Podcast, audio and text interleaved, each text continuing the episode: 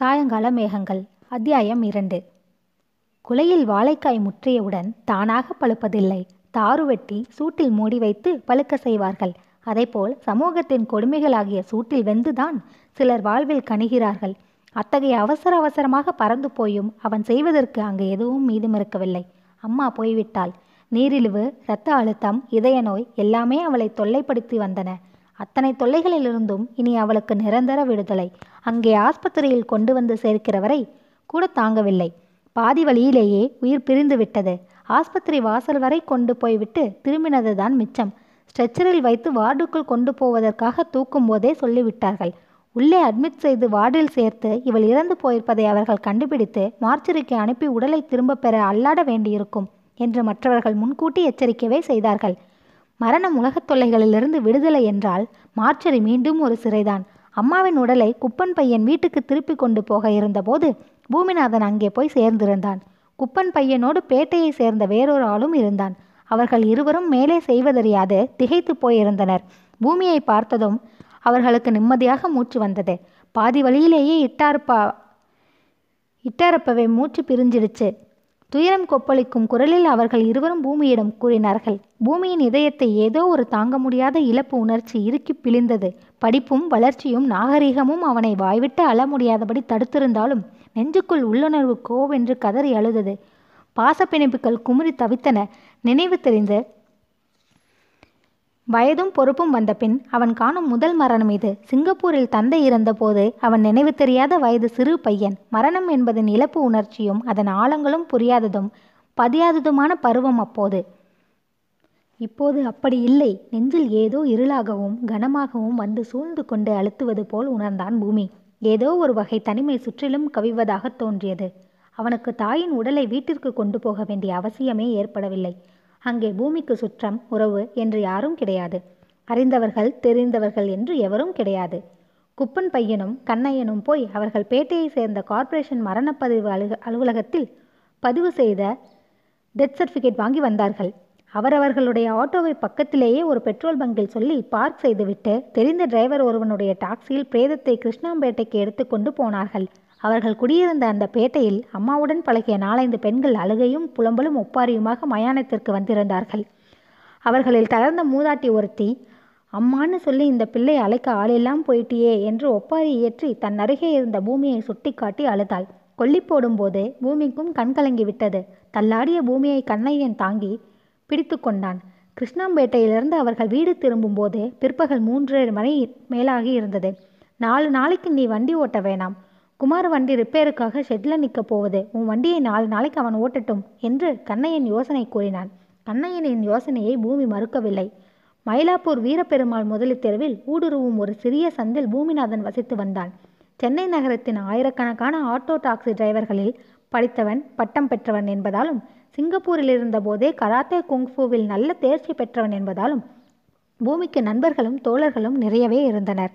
சிலர் அவனிடம் karate kung fu ஆகியவற்றை கற்றும் வந்தனர். தகவல் தெரிந்தவர்கள் ஒவ்வொருவராக அவனை தேடி துக்கம் விசாரித்து விட்டு போக வந்தனர்.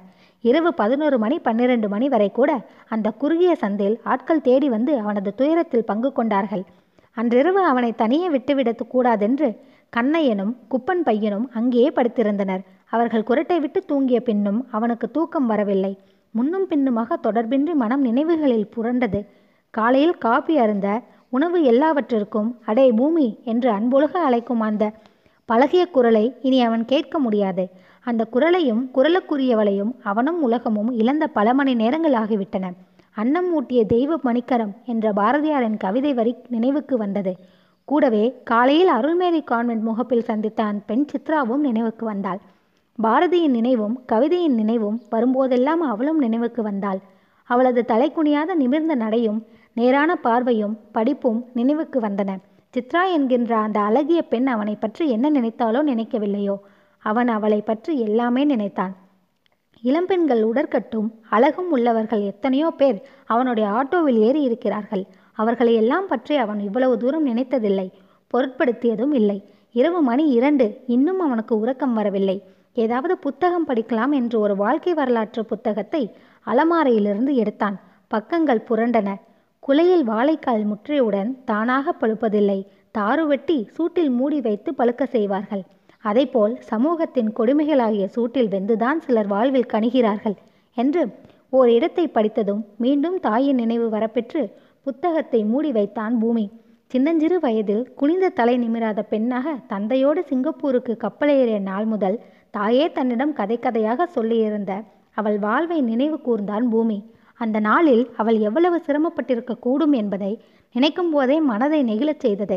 தன் தந்தை காலமான பிறகும் சிங்கப்பூரில் தாயே சிரமப்பட்டு உழைத்து தன்னை வளர்த்து ஆளாக்கியதும் பின்பு அங்கு எல்லாவற்றையும் விற்று முடித்து பணமாக்கிக் கொண்டு சென்னை திரும்பியதும் கையில் இருந்ததை போட்டு இந்த வீரப்பெருமாள் முதலி தெருவில் சந்தில் தீப்பெட்டி அளவு சிறிய இந்த வீட்டை வாங்கியதும் வேலை தேடி அலைந்து அலைந்து சலித்தபின் ஒரு சலிப்பிலும் விரக்தியிலும் சொந்த ஆட்டோவை பாங்கடன் மூலம் பெற்று ஓட்டத் தொடங்கியதும் அடுக்கடுக்காக எண்ணத்தில் மலர்ந்தன.